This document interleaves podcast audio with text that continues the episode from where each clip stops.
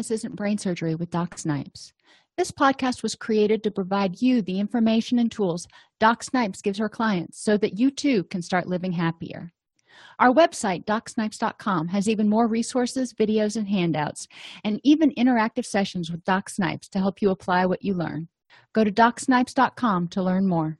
I'd like to welcome everybody to Happiness Isn't Brain Surgery with Doc Snipes. Today, we're going to continue talking about causes of depressive symptoms and ways to address them. In this section, we're going to review the causes, consequences, and possible interventions for lack of motivation and apathy. Now, these are symptoms that are common to a lot of things, and you may not be depressed, but you may just have one of those days or weeks where you're just like, I just don't care. I'm feeling blah about everything. And I often tell people, you know, think about Eeyore from Winnie the Pooh. He was kind of apathetic and just went along. Not a whole lot of motivation. This is kind of what I'm talking about here. So whether you're depressed or not, if you're experiencing a lack of motivation and apathy, we may have some tips for you here. Apathy is defined as a lack of motivation due to a lack of energy and or a lack of pleasure or reward. So you just don't care. It's like, whatever, uh, I have no desire. Motivation is a feeling that can best be described as a desire to get up and go. So if you've got motivation, then you don't have apathy. They're kind of flip sides. You cannot get motivated without being able to experience pleasure or reward. When you do something, there's a reward for it. That's basic behavior modification. We do the things that have the most reward available to them. So when we're talking about increasing motivation, when we're talking about getting up and doing something, we're talking about what's the reward. We're going to choose the best option. You know, I'm sitting on the couch, I'm watching a Netflix marathon, and I'm looking around going, you know what, I really need to mop the floors. What do you think I'm most motivated to do? Where's the reward? Watching the Netflix marathon or mopping the floors? Fortunately or unfortunately, in my case, it's mopping the floors because I'm a freak about floors. But you're going to choose the one that's probably most rewarding. So if you've got to do something that's not too rewarding, you're going to have to figure out how to make it rewarding. And I do have some tips for you there. Dopamine, norepinephrine, and serotonin are all involved in pleasure and reward. So if they're out of whack, then you're probably going to have difficulty feeling motivated um, and experiencing reward for things. Now, dopamine, for example, is and, and serotonin are prominent in um, prominently mo- um, what's the word manipulated when somebody takes opiates. So it's not just depression; it could be a medication side effect that's causing lack of motivation and apathy. Uh, after the dopamine system kind of gets out of whack, if you don't have that substance in there to keep the levels up, then you may not feel quite so good. An imbalance between any of these three chemicals is believed to contribute to the lack of ability to feel reward or pleasure, which is why a lot of people return or relapse or reuse certain drugs because they're not feeling, their, their neurochemicals are out of whack, and without that drug, they're not feeling happiness and reward. Imbalances can be caused by addictive behaviors, and I say that really generally. We're talking about everything from sex addiction to opiate use. Anything that causes a rush that gives you an extreme sense of pleasure, that's letting the dopamine floodgates open, which means your body has to make more and rebalance everything. Um, and there's a whole presentation on what happens in addictive behaviors with your with your neurotransmitters. Just be aware that addictive behaviors of any kind can cause an imbalance in your neurochemicals.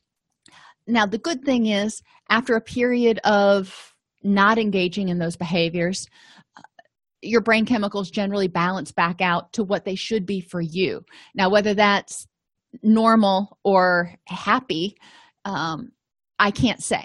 Now, some people started using because they were self-medicating because their brain just didn't make enough of certain neurochemicals. And if that's you, then after your brain balances back out to where it should be, then you can start finding ways, working with your psychiatrist or your doctor, to get those neurotransmitter levels where they should be. But we can't tell anything until after your brain has recovered from being exposed to addictive behaviors. Chronic stress, mental or physical, also alters your neurochemical balance. Remember, I talked earlier about how serotonin goes down in the presence of cortisol. So understanding that if you're under chronic stress, and it can be physical as well as mental, if you're in pain all the time, it's going to be hard to feel pleasure. And I, most people can think back to a time when they were mentally stressed or when they were physically sick or in pain, and then co- you can go, yeah, you know, it was real difficult to find anything really enjoyable at that point in time. So the whys are less important than understanding that that's what happens. Lack of quality sleep causes neurotransmitters to get out of balance. Poor nutrition. Your body makes neurotransmitters and recovers and repairs from the food you eat. If it doesn't have enough building blocks, you're probably not going to feel optimal. And hormone imbalances. As we age, as we get sick, when we take certain medications, your hormones can get out of whack. So it's important to pay attention to that as a possible cause of apathy and lack of get up and go, if you will. Um, the nice thing is hormones can be measured in, most hormones can be measured in blood tests. So that's something your doctor can easily look at and go, yes, there's a problem, or no, there's not. Um, your thyroid hormone is one of the ones that's easiest to test for. So if you're hypothyroid, you're probably not going to have a lot of get up and go. So let's talk about motivation killers here. There's ten of them. Lack of purpose. If you're getting up and you just don't see the point to doing something, you're not going to have a lot of motivation. So it's important to identify those people, things, and goals which are important to you. And whenever you're getting ready to do something, go, okay, how is this helping me get closer to the people, things, and goals that are important to me? And once you identify that, you're going to be like, okay, it's worth getting up and working on. Poor diet. Make sure you're eating a healthy diet, including adequate water. If you don't have enough water, you're going to feel foggy, fatigued, exhausted. And regardless of anything else, when you're feeling that way, when you're feeling sluggish, your motivation generally will wane. You want to get quality proteins because those are the building blocks your body needs. And good sources of B vitamins and magnesium. Why B vitamins and magnesium? Because they're needed for the chemical reactions that break down the proteins to make the neurochemicals and the hormones you need to keep going. Vitamins are basically your body's little spark plugs. Think about trying to uh, start a lawnmower, and you've got great gas in the lawnmower. The lawnmower itself, you know, pretty functional. You go to start it, and it just won't turn over, because the spark plug is not there, or because the spark plug is dead. Well, the same sort of thing happens in your body. If you're not providing it, the proteins are like the gas, and the vitamins are like the spark plug. So you can have great proteins in there, but if you're not getting a good balance of vitamins, your engine ain't going to go. Quality sleep. I know we went over this last time. We're going to spend a little time here. I use the acronym SHADES. This might help you remember it. S stands for have a sleep routine, an hour and a half before bed to help cue your body. It's about time to go to sleep. H stands for hydration. Reduce it three hours before bed so you don't have to get up and go pee throughout the night. A stands for alcohol. Avoid it. You want to make sure that your blood alcohol is zero point zero zero zero at bedtime, so you're not processing alcohol when you're trying to go to sleep. D stands for darkness. Use blue light filters on any of your electronic devices to help you get to sleep. If you have a television on when you're going to sleep, then make sure to set the sleep timer so it goes off, you know, shortly after you drift off, so that's not interrupting your sleep. E stands for ergonomics. Have a good pillow and a good mattress so you're not waking up with a sore shoulder or a crooked neck. And S stands for stimulants. Avoid them. Uh, cut back on your caffeine. Make sure you cut back on your, uh, if you use any nicotine products, uh, two hours before bedtime. And be aware that decongestants are stimulants and will impact your sleep if you have to take them. But you want to try to avoid anything that's a stimulant several hours before bed. Other motivation killers include being overwhelmed. You need to prioritize. Make a list of everything you got to do. And I say gotta do because most of us think we gotta do everything.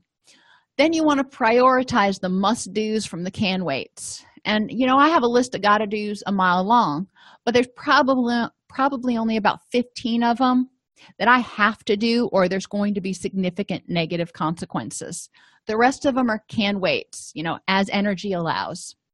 Make a list of the things on your must-do list and try doing one thing a day. Start knocking them off one at a time instead of going, well, I've got to get all this done this weekend. Identify two or three things, and then next weekend, two or three more things. Ask for help and delegate things that can be delegated. You can mark some things off your list by having the kids help out, your neighbor, your spouse, best friend, whatever. Simplify. Some things don't have to take a bunch of time. If you normally spend an hour and a half cooking dinner every night, well, that's wonderful. But if you are short on time and you are overwhelmed, meals can be simplified. There are um what are those things called? Frozen dinners that you can put in. You can order out. Do you want to do that every single night? No, probably not. But can you simplify if there's a week where you just feel like you've got sixteen million things going on? Sure. Cleaning's the same way. You know, yes, ideally you would dust and vacuum and mop and do all those things on a regular basis. But in the big scheme of things, if you are pinched for time, what has to be done in your mind as far as cleaning goes? And leave it at that. You know, if you can skip laundry for a week, then maybe you can. Set and maintain boundaries with other people. A lot of times we get feeling overwhelmed because we've said yes to too many people. Somebody asks us to do something and we say yes, and we need we have a bunch of other stuff going on, but we don't want to bother anybody but at, by asking for help. One of the important things in health and happiness is finding balance, being able to say no and being okay with that.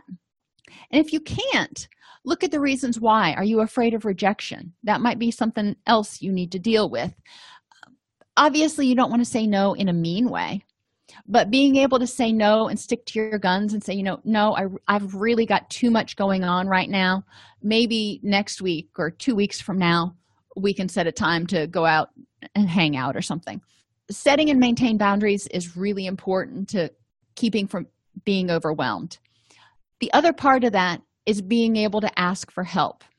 When you've got too much on your plate, being able to go to one of your friends and say, I really need assistance with this. Would you be willing?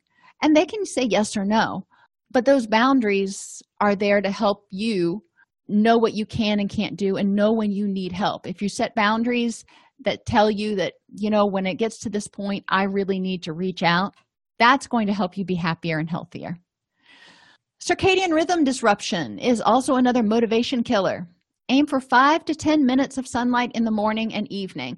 A lot of us get this going to and from our car, but if you don't, maybe you can sit by a bright window when you're drinking your coffee in the morning. I mean, ideally out on the patio, but um, you don't have to be in bright sunlight. Obviously, you don't really want to do it between the hours of ten a.m. and four p.m. when the U V is the strongest. But you do want to get bright light that cues your body that, hey, it's morning, and Um, throughout the day, so your body knows that it's time to be awake.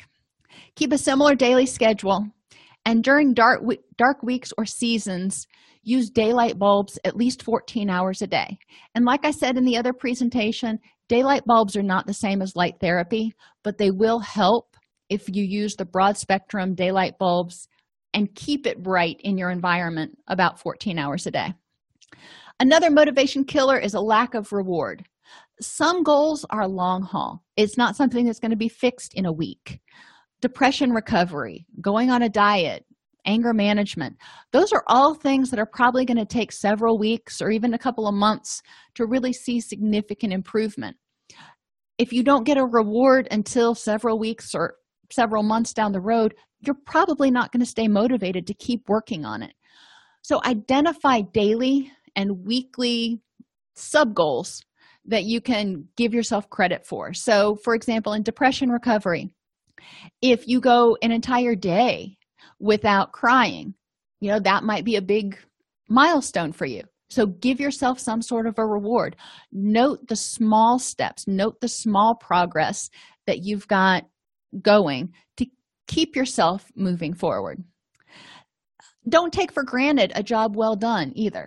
So if it's something that's long haul, like, you know, depression recovery or getting in shape, don't do it and go, well, you know, that's what I was supposed to do. Do it and look back at it and go, I did that. Give yourself credit for making progress. Give yourself credit for how hard it is to actually change a way of thinking or a way of acting um, or a way of being that has characterized you for quite a while.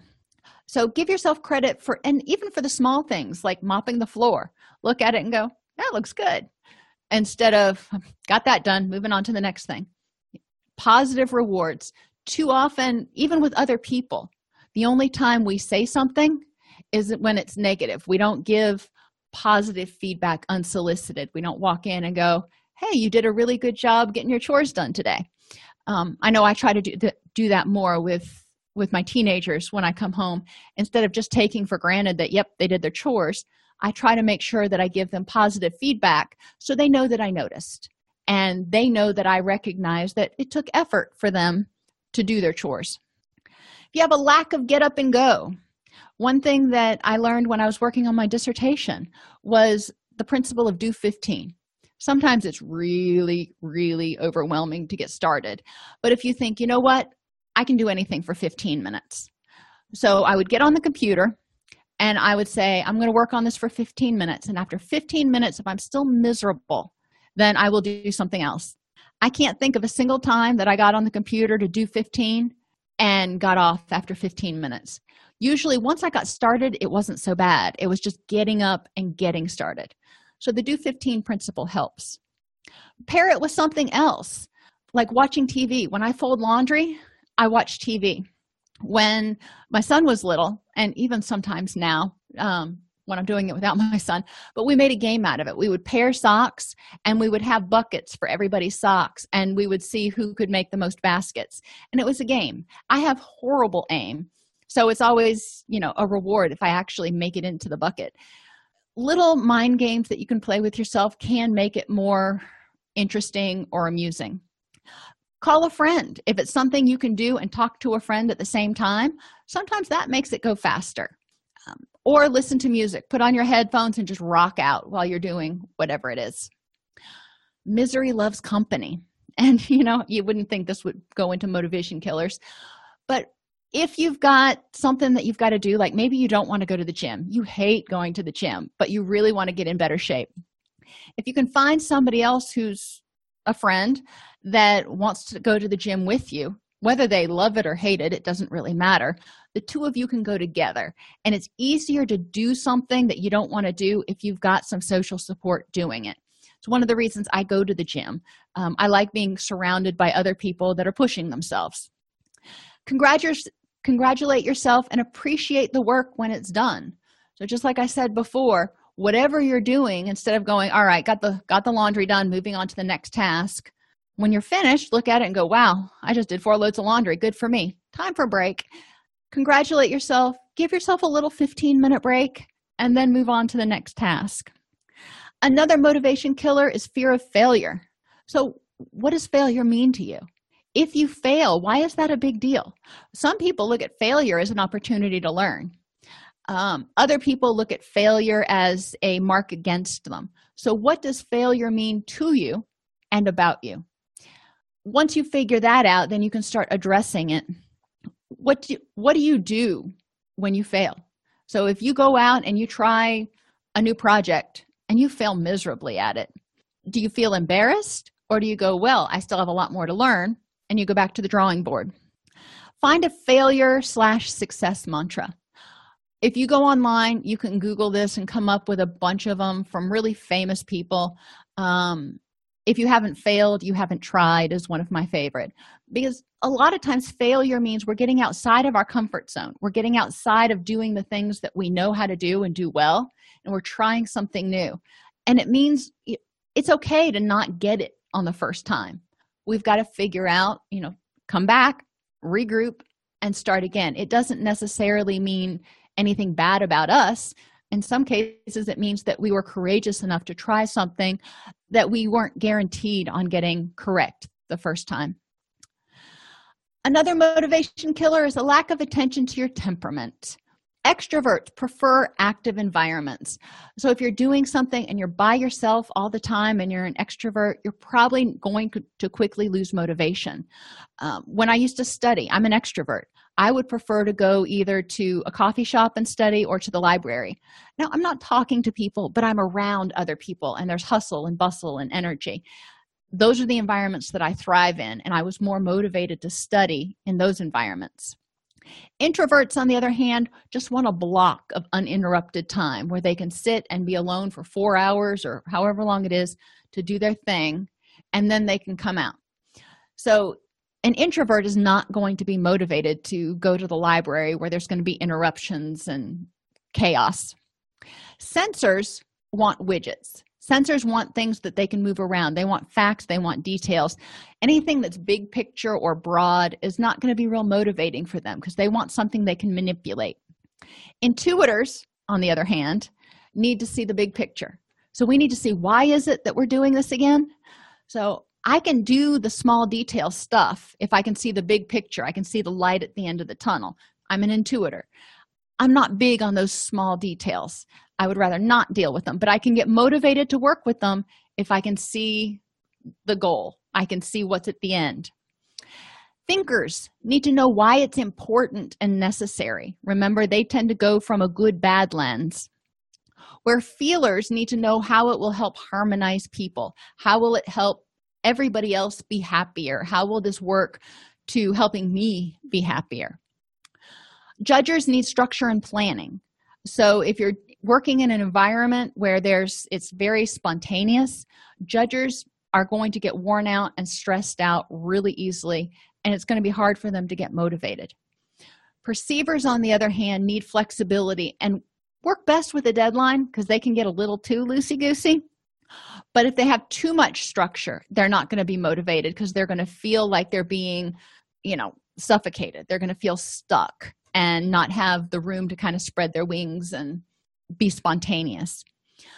So going back to your, either Keirsey dot com and doing the Keir, Keirsey Temperament Sorter, or going back to the presentation I did on strengths, needs, attitudes, preferences, and temperament, um, figure out what temperament dimensions you align with most closely and pay attention to those. If you feel a lack of motivation, go, what is it that I need to help get me excited or get me more motivated to keep going on this particular goal or activity?